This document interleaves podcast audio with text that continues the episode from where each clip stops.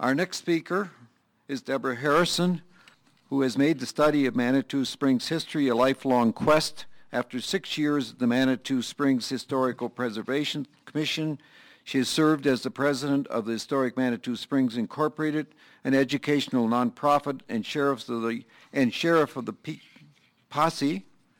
And she's going to talk to us today on The Water Cure by Doctor Creighton. Thank you. Yes, and you're going to hear a lot of familiar names that other people have already mentioned as well. So this is Taking the Manitou Cure with Doctor Basil Creighton. And uh, as you can see, even the burros in town were boosters of the water cure. But don't worry, no animals were harmed in the taking of this photograph. It was painted onto the uh, negative. So this is Doctor Basil Bernard Creighton.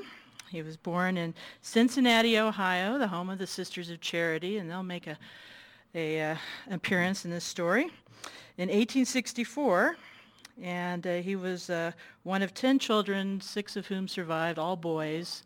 Um, one stayed in Ohio, one went to sea, and the others all came to Manitou with tuberculosis. So um, he attended medical college in Ohio, and then he contracted tuberculosis, like his brothers, when he was serving as an intern in Cincinnati. So he came and joined his brother Ed and Joe and Tom, all of which had come to Manitou to take the cure, and it cured them. Uh, it cured uh, Ed so well that he decided to set up a saloon. And um, because he, he, even though he was also a doctor, he felt that the liquid cure was maybe uh, better than the water cure, the alcohol cure. So um, as soon as he arrived in Colorado Springs, into Manitou Springs, he served as a camp physician at Cripple Creek. He heard about the gold rush and he ran up there. And he worked with the Sisters of Charity at their hospital in Cripple Creek.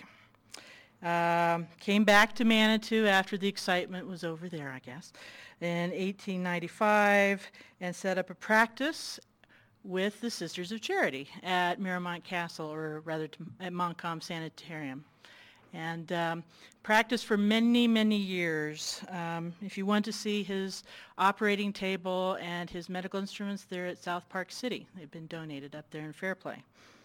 Um, so he finally retired at the age of seventy-one in nineteen thirty-five.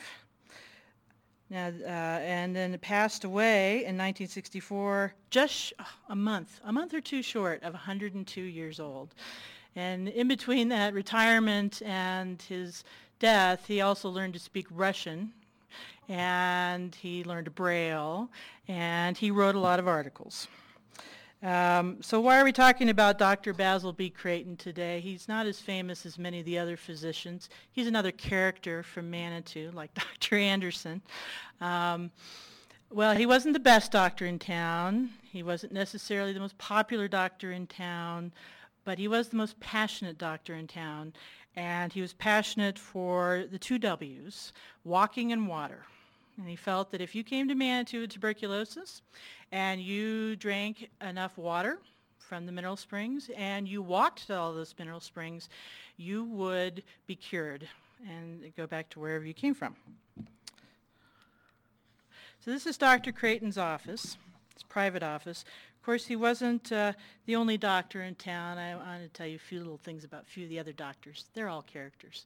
Um, probably the most popular doctor in town was Doctor Henry M. Ogilby, and he and Doctor Creighton practiced at the same time. Um, and his office looked almost exactly like that. Another great doctor who came to town was Doctor Isaac Davis, who'd also fought the Civil War, was injured, became a doctor because of it, and came to Manitou and homesteaded. His first patient accidentally died of a morphine overdose, so he decided that he was going to go into the pharmacy business. Much fewer lawsuits that way. So he opened a pharmacy, and uh, he had the market cornered, because if he couldn't cure you with the drugs, he was also the town undertaker, and he owned the cemetery. So you see, doctors were very practical in Manitou. Uh, there was also Doctor Harriet Leonard, who was a female doctor, and she ran the bathhouse, probably the second bathhouse after Doctor Anderson, I think, ran the first bathhouse. Um, female doctor, and we also had a female dentist, Doctor Anna Chamberlain. So Manitou was a town of doctors. But Doctor Creighton was the one who wrote the most, and he wrote a lovely, as I said before, article on the water cure of Manitou for the Chicago Medical Recorder in nineteen fifteen. And so I'm going to quote from that as I go through the, uh, the aspects of Manitou's health industry. So you, you probably have a hard time seeing that, but there is a teepee in the middle of that picture. Um, So to quote Doctor Creighton, "Drink of the bubbling water into which the great spirit Manitou had breathed the breath of life and become well." So he was giving credit to the Native Americans who, of course, were the first ones to discover the wonderful bubbling, boiling, because Fontaine Cabou, which is the name of, original name of Fountain Creek, was Boiling Fountain.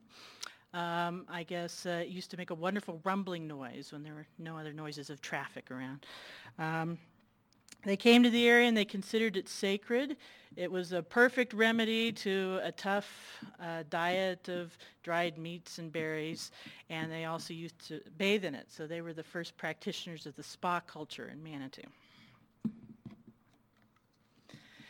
And uh, this is uh, a picture of Navajo Spring. And Doctor Creighton said, "These mineral waters of soda and iron, effervescing with life and sparkle, mark Manitou as a place to regain the loss of that most precious of all gifts, health." And everybody tended to agree with him. Uh, all the explorers, except for Zebulon Montgomery Pike, who never quite made it to the Springs of Manitou. He was a little obsessed with the mountain. Um, They all came through. They'd all heard about the springs, uh, Fremont, the Long Expedition. Doctor Edwin James wrote the first extensive um, report about the springs. And, of course, Frederick Ruxton came through here. He was so excited to drink the water that he did not drink for the entire day before he got here. And he said the water exploded in his mouth. And it was so wonderful, he drank um, cup after cup. Uh, Do- Doctor J- or, uh, Edwin James had a very interesting uh, guide. His name was Bijou, and he was one of the gentlemen who went up the peak. But Bijou told Doctor James that the Indians considered the area sacred, obviously, and there were lots of fetishes and memorials around the spring, and the French fur trappers used to take those and sell them back to the Indians. So the early uh, beginnings of the tourist trade. Now, of course, the, the most important people for our story to discover these springs were General William Jackson Palmer and Doctor William Abraham Bell. They were in this area on a railroad survey, the railroad survey where they met and became fast friends, and on the way back, they decided to stop at the springs, and you know, General Palmer had this idea in his head, I'm going to start a railroad and go to Mexico. And they went to these springs, and I love this image, although they weren't quite the Victorian gentlemen at the time that they look in all their pictures, but they stripped off their clothing and skinny dipped in the spring and thought this would be a great place for a health resort. But when you look at this picture, you're, uh, you can barely see. There's a gentleman sticking his head down to drink the water. It's not a very big area to go skinny dipping, and what I found out later is actually they sat in the creek and had the mineral water flow over them. Now, that made a lot more sense. So they decided to found a European-style health resort at the site of the famous mineral springs, and uh, started that officially in eighteen seventy-one. Palmer built an early hotel, but uh, you could see the uh, moon through the ceiling, and it wasn't very successful. They did a better job in eighteen seventy-two when they actually started the town. They hired a uh, landscape designer named John Blair, and he put all of these lovely pavilions around town next to the springs that you see here. Um, this is the Manitou Soda Spring, and Doctor Creighton had a comment about this. These clear, sparkling waters increase appetite, improve tone, and promote functional activity, however you interpret that. Um, this is an interesting picture. As you see, these pavilions were not placed over the springs. They were placed next to the springs because, of course, Bell and Palmer figured that tubercular patients were going to be the first uh, visitors to Manitou, which, of course, they were. And the pavilions were for resting. Um, and in this picture, you see this gentleman with all these jugs Well, you didn't have a train to Manitou in the beginning. It was six miles from Colorado Springs to Manitou Springs. They had to do it by wagon, and so a lot of entrepreneurs would bring their jugs, fill them up at the spring, take them back to Colorado Springs, and sell them, um, which is kind of the story of Manitou Springs ever since. So this is the Ute Iron Spring Pavilion. And I use this line for this because of all the beautiful setting. This is actually very near the Cog Railroad. It, the spring is capped now. It's underneath the Iron Spring Chateau. But uh, Doctor Creighton said, hay fever, asthma, incipient, and fibroid tuberculosis are almost invariably benefited, relieved, and frequently cured, as it was in his case. And uh, I'm going to show this picture because this is the eighteen seventies. It was a pastoral, wonderful place. So the cure wasn't just the water. It was also coming to this this beautiful area, experiencing the sunshine, and uh, actually walking to the spring. This is up Ruxton Avenue. It's quite a hike. So I think the exercise benefited people just as much as the water, although don't tell Doctor Creighton that. Um, and in this picture, you can see the tourists. Uh, you can see that they sold them the water. This spring was actually uh, owned by a Doctor Strickland, who had built the Iron Springs Hotel, the first one, and he caused gr- a great ruckus because the springs had always been free, and they still are. He was the only one who charged, but he had a pretty good crowd, and they even had a little tiny curio shop inside that building. Never let it be said they didn't make money when they could. Now this is the wonderful eighteen eighty-five Manitou Soda Spring Pavilion. This would be where the spa building is today. The Manitou Soda Spring was the spring to go and see and be seen by all the other people who came to town. You know, a lot of people would come from the same state, and so they'd actually get together with their neighbors and meet at the Manitou Soda. Doctor Creighton had to say, the waters of medicinal springs supplemented by pure water and good food, dry, cool air, and sunshine, prime in quality as in quantity, and ever at your service.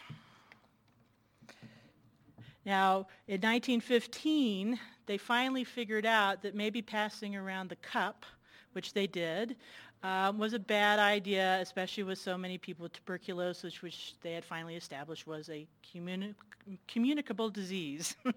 So they used to have soda dippers inside this building. They would take glasses, four at a time, in a little metal rack, and they would dip it into the spring, hardly ever losing a glass, and hand them out. Um, and then they would have to wash those glasses in uh, an acid wash about every couple of hours. So I'm not quite sure where the improvement was there as far as passing on germs, but that was the law. And this is a picture, this is a great picture. It actually shows the first bathhouse. If you see the wooden fence and the spring pavilion, that is Shoshone Spring. And that's just been restored in the last couple of years. Um, the white building to the left of that is the first bottling plant in town. And hiding down by the creek behind that, that low-slung building, that is the first bathhouse. So that would be where Doctor Anderson practiced. Um, and, of course, looming up behind, the wonderful thing that it is, is the Cliff House Hotel, which I'm rather fond of. Um, so Doctor Creighton had to say, carbonic acid soda baths have been found efficacious for their general tonic and eliminative action, and I'm not going to go any further with that. But that's what Manitou Springs waters were famous for, especially the Iron Springs. Um, and actually, the this is the only spring with a fence around it. And you're going, why did they put a fence around it?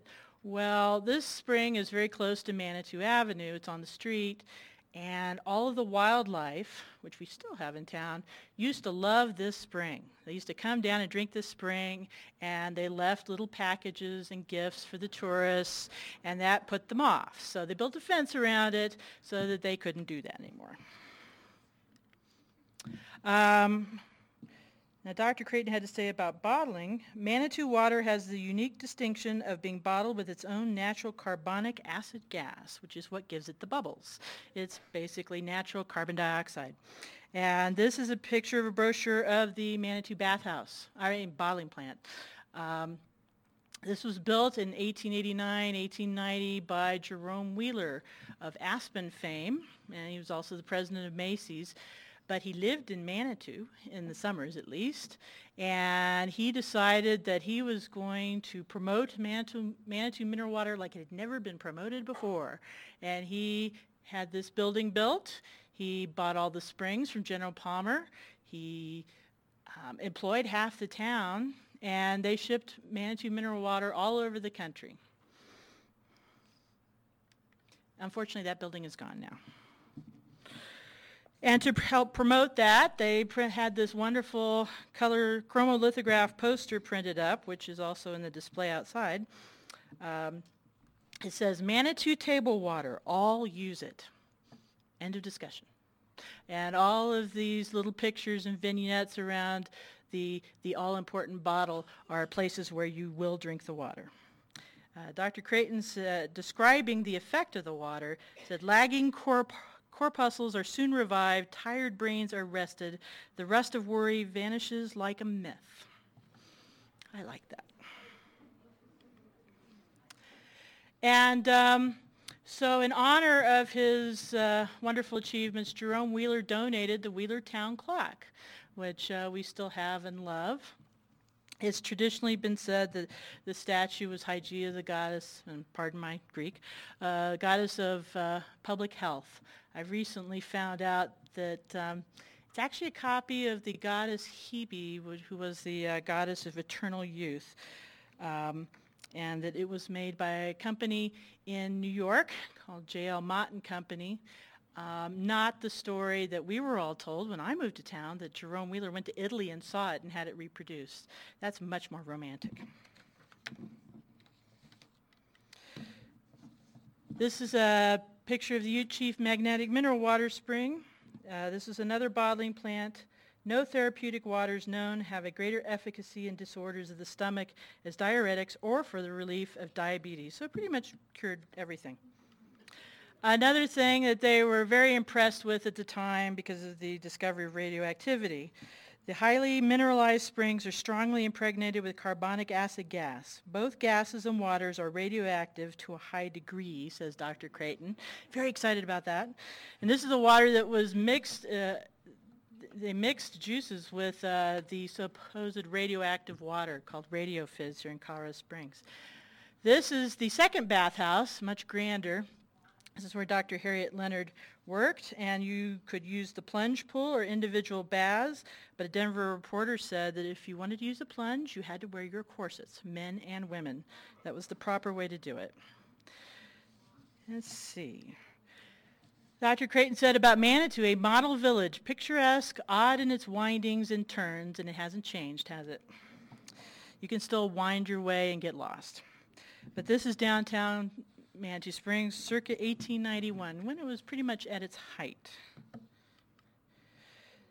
He also said about where you would stay in Manitou, numbers of excellent hotels and attractive, though moderately priced, boarding houses, be sure to emphasize moderately priced, homes in plenty and cottages galore, each one the abode of open hospitality. Well, these folks felt like really being out in the open, so they brought their own kitchen, their own tent. It was considered part of the cure for tuberculosis, as much fresh air as you could get. This is the Ohio House. It was a boarding house, and you know, when they had overflow, they just put up the tents. And this was actually owned by Missus Galbraith, who also ran a photography studio in town. So women kind of ran the town, at least in actuality. Um, here's an example of cottages galore, and I wanted to show you this one. You can't read the sign, but at the bottom, well, there's a lot of signs, but at the bottom of one of those signs it says, renting cottages, no tubercular people. Eventually, Manitou decided they were too good for the tuberculosis patients and only wanted the tourists. Um, also excellent hotels. These are trading cards from, trade cards from the Barker House and the Cliff House. Although the Barker House never looked like that. That was what Mister Barker wanted it to look like. But you can see they both use the springs as part of their um, advertising.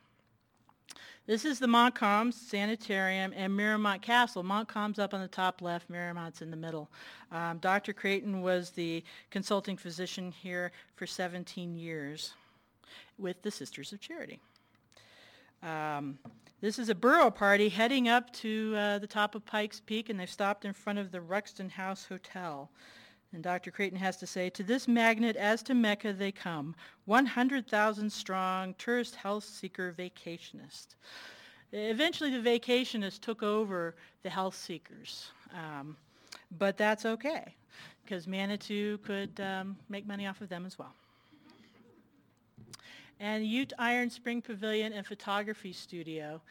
Uh, Doctor Creighton has to say, with music at the parks, dancing at the hotels, and every form of amusement, Manitou in summer is vivacious with enjoyment.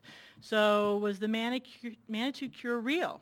Well, sure it was. It was real. The water was good for you. And uh, and also it has a very high level of lithium. So if in, it's not good for you, you're still enjoying it. So, as I say, find your bliss, like these two lovely gentlemen here playing their guitars, sitting at their tent cottage. And as Doctor Creighton said, from her treasure box, Manitou, where all the springs of Pikes Peak region are, lays her riches before you and bids you welcome. Thank you.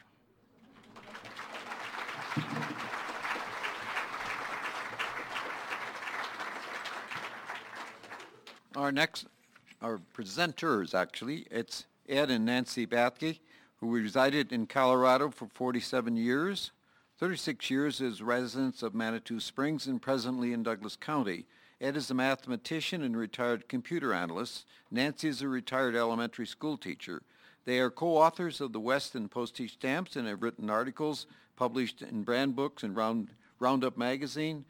They have done various, uh, including writing for our last uh, two oh six symposium. So, Ed and Nancy. Thank you, Cal. Out of the Wild West, when one first visualizes the great, Ameri- the great American frontier, uh, first he considers the rather uh, individualistic fur trappers and mountain men, and then the intrepid explorers, and then the exciting stories of cowboys and Indians. But by the eighteen nineties, the great historian Frederick Turner said the American frontier is closed, it's over, there's no more. But it's not the end of the story for the development of the American West. Uh, the early twentieth century uh, saw other distinct eras, the continuation of homesteading in Colorado, uh, followed by the Great Depression and the Dust Bowl, and American farmer, or the Colorado farmers coping with that, and then the heroic events of World War Two.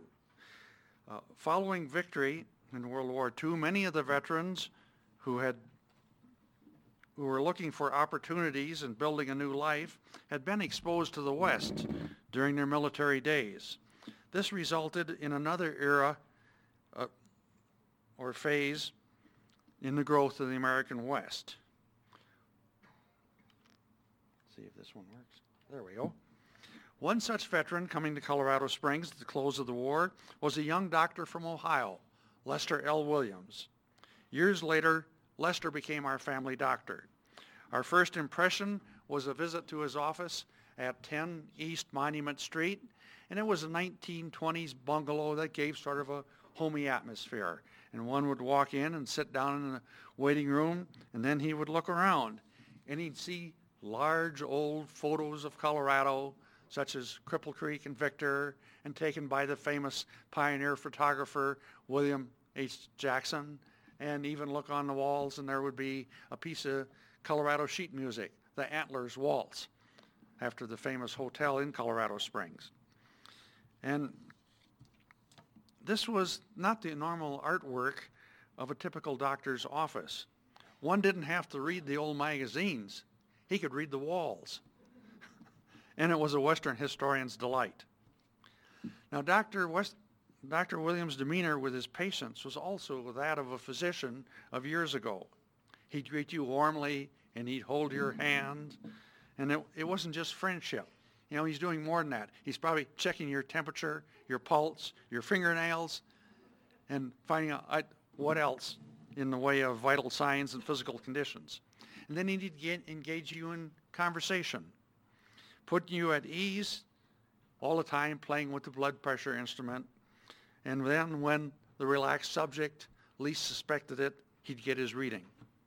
The conversation seemed perhaps congenial, but one could picture in his head perhaps an operations flow chart as he's going down the paths, asking questions, and based on a response of that particular option, going on to the next choice, and finally arriving at a diagnosis.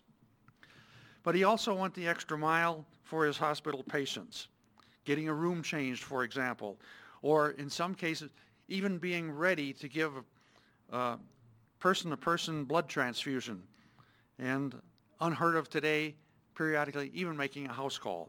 Truly a most caring doctor who put his patients first. Let's take a brief look at the background of this physician of the mid-twentieth century. He was born in Mount Vernon, Ohio in nineteen fourteen, of pioneer stock. Les attended Western Reserve University and received his M- excuse me, M D there in nineteen forty.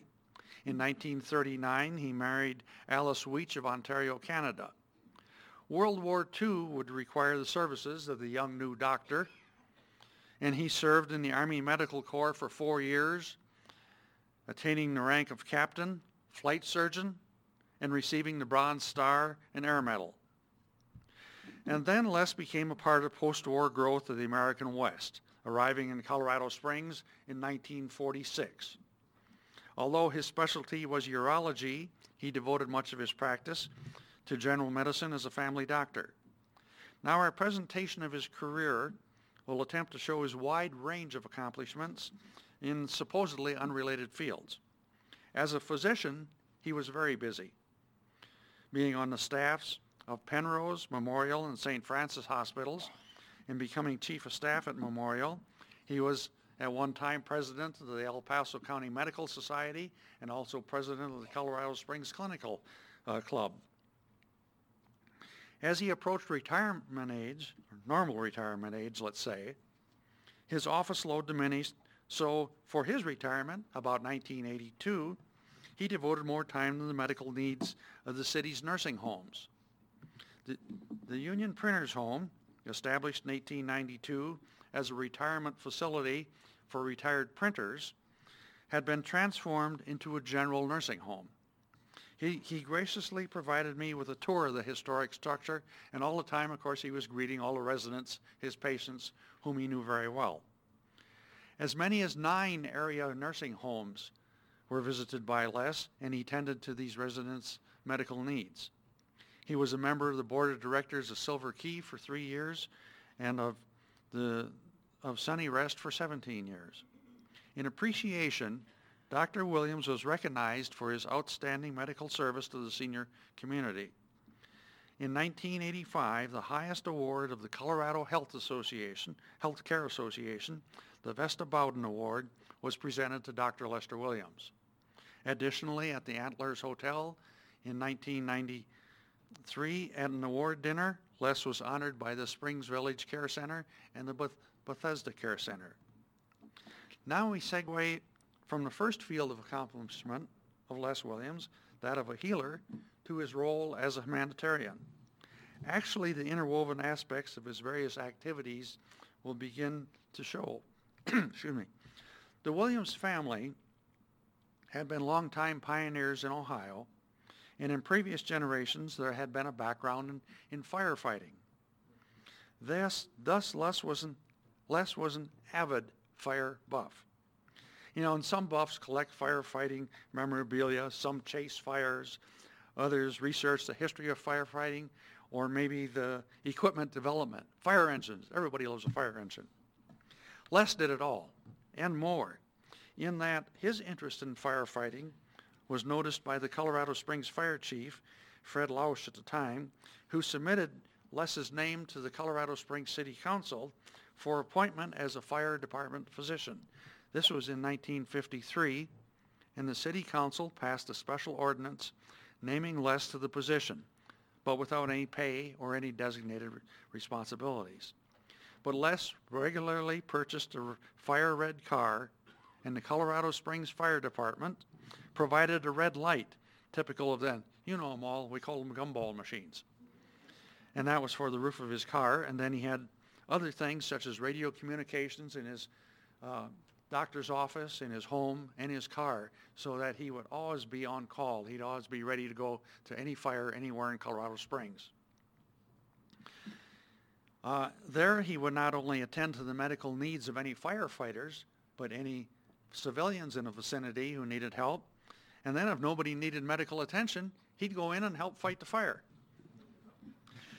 The extent of Doctor Williams' involvement in firefighting operations is vividly illustrated by the activities on April tenth, nineteen fifty-six. An army of firefighters responded to a blaze at the Bates Drug Store in the one hundred block of East Pikes Peak Avenue. Les donned his helmet and wagon coat and went in the building to help fight the fire. Someone cut a hole in the second floor, and oxygen fed the flames, and it caused an explosion. Six people, including Doctor Williams, were blown down the twenty-four step flight of stairs. I kept thinking, later Lester recalls, at the bottom of the steps was a double door. What, are we going to hit that door? The, as it turns out, the door was already in the middle of the street. Les's face was burned, but he didn't blink. He treated the other five firefighters who were hospitalized because of their injuries. seventy firemen, five engine companies, two aerial trucks fought the three-arm blaze, blaze that went out of control for four and a half hours. The damage was estimated at over half a million dollars, and at that time that was a record for the city of Colorado Springs for a fire loss. Since nineteen forty-six, Les had gone to just about every major fire in Colorado Springs as a volunteer. He was on call for forty-four years. In nineteen eighty-nine, the fire department appointed a recognition and awards committee. The first person they chose to honor was Les. In January nineteen ninety, then Chief Roman pro- proclaimed Doctor Williams as honorary chief and even assigned him a reserved parking spot at fire station number one. The department had a few honorary members previously, but never an honorary chief designated by five trumpets. The Colorado Springs Fire Department erected a thirteen point five million dollars new headquarters and fire operations training center at the corner of Printers Parkway and Airport Road, and named it the Lester L. Williams Fire Department Complex. In two thousand, a twenty-five hundred square foot museum was located in the foyer of this building and was dedicated as the Doctor Lester L. Williams Fire Museum. Les had amassed a large collection of firefighting memorabilia. Much of it originated in the Colorado Springs Fire Department or from family members of those who had served in the department. But it even included such associated items as the toy fire trucks and equipment that his two sons, Clint and Jeff, had played with. He rescued and restored an ancient hose cart from the early days of Colorado Springs firefighting. Many other artifacts he collected over many years, such as the colonial fire insurance, residential plaques, or pioneer equipment that had been used by volunteer and professional firefighters everywhere. He was concerned about firefighter safety and gathered related information and equipment. He was a proponent of the use of self-contained breathing apparatus, shown here. He presented a paper, Hazard of Smoke, at the Memphis Fire Department Instructors Conference in nineteen fifty-nine. In nineteen sixty-nine, Les presented a paper, A Medical Doctor View- Views the Fire Service, at the National Fire Protection Association Conference in Denver. But the medical and community service by Les was more than just performance. Uh, he studied and documented the activities and history in these fields. That brings us to the third facet of this multi-talented position. Les came from a background steeped in pioneer uh, tradition. Ancestor John Williams was born in eighteen oh two in Huntingdon County, uh, Pennsylvania. And then Harris Cotton was in Knox County, Ohio in eighteen fourteen, and members of the Williams family tree were Ohioans from that date on. His namesake was an, unc- was an uncle, Lester L. Williams, born in eighteen fifty-eight, who obtained an M D from the Jefferson Medical College in Philadelphia in eighteen eighty-two, and then in eighteen eighty-four married Laura Cotton. Coincidentally, the forebearer then, of, who provided the name for Les, also provided him with a profession. His interest in the history of his family is highlighted by the existence of a pamphlet in the Penrose Public Library Local History Collection titled An Account of the Cotton, and the few other family names, and Williams Families of Mount Vernon, Ohio. Now, the life of a young doctor is, is very stressful and time-consuming. While maintaining a full medical practice and feeding his fire buff passion by so actively participating in all the Colorado Springs Fire Department, uh, well, as, as their surgeon, plus raising a family of two energetic young boys, Les still managed to fit in the pursuit of historical endeavors. Although relatively relative newcomers to the region in December nineteen forty-nine, Les and his wife Alice became members of the Ghost Town Club, a small local study group uh, for Western history, and he presented a paper to them on three Silverton railroads.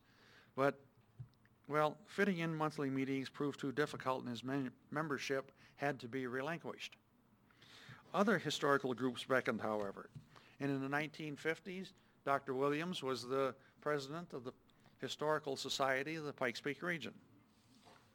Les joined the Denver Posse of the Westerners, being elected to the central membership group, the Posse, in nineteen fifty-four, and serving as its sheriff, that is, its president, in nineteen seventy-one.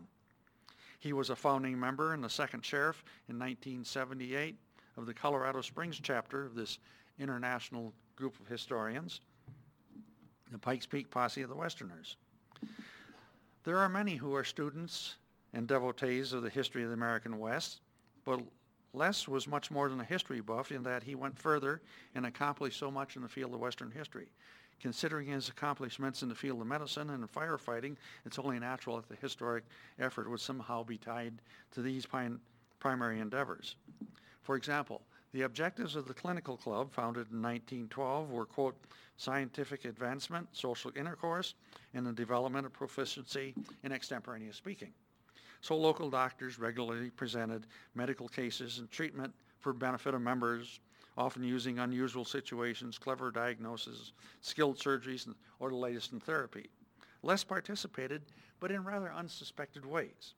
One program in involved Les reporting on the innovative medical treatment of a patient whose neck had been broken in a riding accident, but who was treated for eight hundred sixty-eight days, keeping him alive with the extraordinary care. The patient turned out to be General Palmer, the founder of Colorado Springs. And there was just a little criticism among the Clinical Club of presenting a case that really had occurred six years before Les was even born. But now in another instance, Les detailed an autopsy that, when completed, turned out to be Old Mose, the great grizzly bear that had ravaged the region of Black Mountain and South Park, destroying animals and killing people in the eighteen eighties. The medical audience did feel they'd been fooled just a little bit. However, both historical treatises were presented to other historical groups as well, such as the Denver and Colorado Springs Westerners, and were published in their publications. The humorous side of Les was well displayed, and he often told about these programs with a twinkle in his eye. Then in nineteen eighty-two, Doctor Williams authored a forty-page historical booklet, The Colorado Springs Clinical Club, which was published by Filter Press of Palmer Lake. Jumping from historical research in the medical field, it is noted that over the years, Doctor Williams had written numerous articles, papers, and books about firefighting. Among these were A History of the Volunteer Fire Department of Colorado Springs, eighteen seventy-two to eighteen ninety-four, and Horse-Drawn Days of the Fire Department, eighteen ninety-four to nineteen seventeen. And both articles were published by the Denver Westerners, not only in their monthly magazine, The Roundup, but their annual hardbound volume of Western historical research the Brand Book. Then the great historical fires of the Pikes Peak region. First, the Cripple Creek conflagration, shown here, which occurred in eighteen ninety-six, and the Antlers conflagration of eighteen ninety-eight, destroying the, the important landmark hotel in Colorado Springs. And these were meticulously researched. Les not only located and collected important records and photographs, but then carefully drew exacting maps of the fires. Not only the Cripple Creek, and the one displayed is that of the Antlers fire. These articles were not only published by the Westerners, but were significant enough studies that they were republished as standalone booklets. As a culmination of all this work of Pikes Peak region firefighting, in nineteen ninety-two, Les published a book, Fighting Fires in Colorado Springs. Personal experiences as well as family led to more historical research.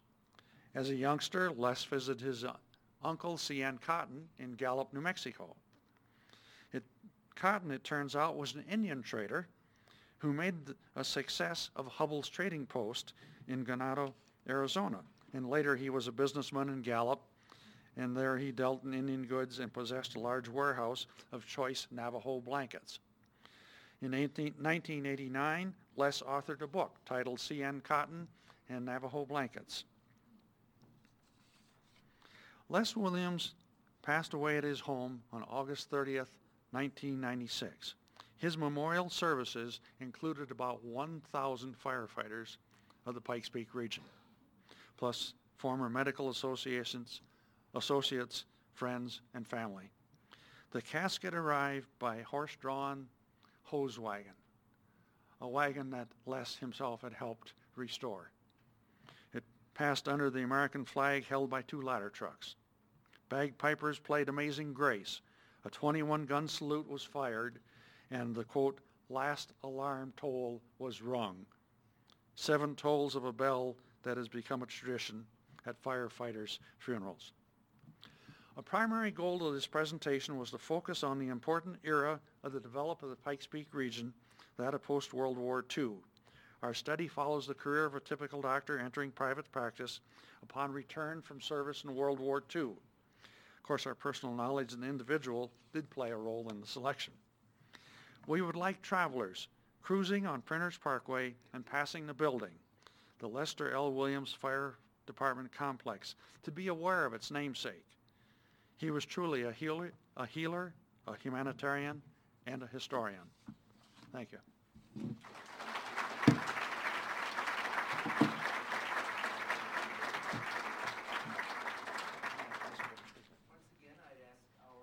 Presenters to come up, two over there and perhaps two over here. And while they're gathering, I'm just going to say, wow, uh, who knew that there was so much of interest in our region? So I was just wondering, there's a lot of people that uh, were diagnosed with T B. Some of them came out here. One of them was my great-grandfather. But some of them were cured. Now, does that mean that they were misdiagnosed? Diagnosed because we know the cure for that wasn't invent, cure, you know, the cure wasn't found till penicillin. But I just wanted your opinion on that. Was the diagnosis wrong, and those people lived, or did all people die, or? I've got an opinion on that. uh, one of the uh, the treatments for tuberculosis was uh, good food and plenty of it, regular hours, plenty of sleep and rest. I, you know, what else do you need? You, you're almost bound to get well, or at least uh, it happened for many people. Uh, yeah, I think some of them were misdiagnosed, but I think some of them uh, uh, benefited greatly from uh, the regimen. In my great-grandfather's case, he came out here and he walked twenty miles in the mountains a day, and that's what cured him, so it wasn't the rest. So, Doctor Treaton. There, there. Uh, what was the uh, what was the sanitarium that was up there on uh, Shelton Shelton uh, Road? Oh, that was Nordrack Ranch. Yeah, that's uh, it. The Nordrack Ranch. Yeah, that's uh, being documented in uh, uh, in uh, Pikes Peak uh, Westerners publication, just about to be published. Uh, article by Lois Crouch. There oh. They fed them not only the, was, was the fresh air, but so much food, so much milk, re- eggs, uh, that they used to refer to it as Puker's Paradise. Well, they also had the problem that uh, uh, many of the people who were at the Nordruck Ranch uh, resented greatly uh, the exercise that they had to uh, undergo at the ranch. And uh, I forget what the name was that they called uh, the doctor, but it was... Uh, They were very unhappy with the doctor insisting on all that exercise. So your great-great-grandfather uh, must have benefited from it, but some surely hated it. Yes, I would say Doctor Creighton's treatment worked then. Walking, and maybe some water, and um, definitely the fresh air and the good food and the dry air. You know, so many people came from humid climates. We don't hear, but a lot of people did come here, and they did die. Yes, actually. Okay, this is for Deborah Harrison or anyone else. You mentioned about lithium in one of the waters, and we know that uh, lithium in, is in Librium that we've used for many years for depression. Now, did uh, someone just find out that that one spring, I think that one in the middle going up toward Iron Springs on the left, has a large amount of lithium in it? Now, did someone find that people who drunk from this who had depression got better, or did they analyze it uh, after they found out that lithium helped uh, people with depression? Actually, you're in luck. I just joined the Mineral Springs Foundation board, and they just did a uh, survey of all of the springs, a new mineral survey. They do them every ten years for the last hundred and some odd years. And they have found that actually that spring you're talking about, which is Twin Spring, has one of the lowest levels of lithium. But everybody called it the lithium spring because previously it was the only spring checked for lithium. Actually, the Shoshone has the highest level of lithium, and all of the springs have it. That it helped depression. What, what about finding out, did people drink from these springs uh, and then they felt their depression got better, or did they find out about lithium afterwards and then... Oh, I think the lithium's a modern thing. Yeah. I mean, well, they didn't test for we're it. We're talking about Manitou Springs. Come on. You know. Traditional scientific study. Yeah, I don't know that anybody's done a scientific study of the effect of lithium in the water in Manitou and how it affects you, but we're all happy, so... uh, my My question is, uh, if, you know, Doctor Creighton lived to be one hundred two almost, what was the um, normal uh, age of death for people who had T B at that same time? I don't really know that. I'm sorry. Um, it probably was pretty low, I would think. I mean, many people were cured, but it did damage your lungs. I'm sure it would have shortened your lifespan. But I don't know that for scientific fact. Doctor Creighton had good genes. Yeah. All of his family lived to be at a great age. Um, I had a question about Doctor Losey. From the description that you gave, it sounded like all she did was deliver babies, which would really make her more of a midwife than a doctor. Did she do other stuff too? That's a good question. Um, I didn't go into all the particulars. Uh, they're all in the biography I wrote. She was a general practitioner, but she found that the need was for uh, babies to be delivered, and especially for a woman to attend a, a, a client. Uh, they required her services to help deliver babies, and also she considered herself a gynecologist, uh, and she was able to function in that Uh, particular scenario very well, so it kind of happened that way, although she was a general practitioner. I wonder how much radon there is in Coors beer and, and Manitou water. I asked the health department, they, they didn't know. There's not that much radiation in the water. Don't worry, you can still drink it. I'm not glow in the dark. I had another question for Miz Losey. Um, Did you get a feel for how remunerative the practice, uh, Doctor Ford's practice was? Uh, did it really support her? Did uh, she depend on her her husband's uh, another good question that I uh, didn't get to with, you know, just trying to give you an overview of her, her life.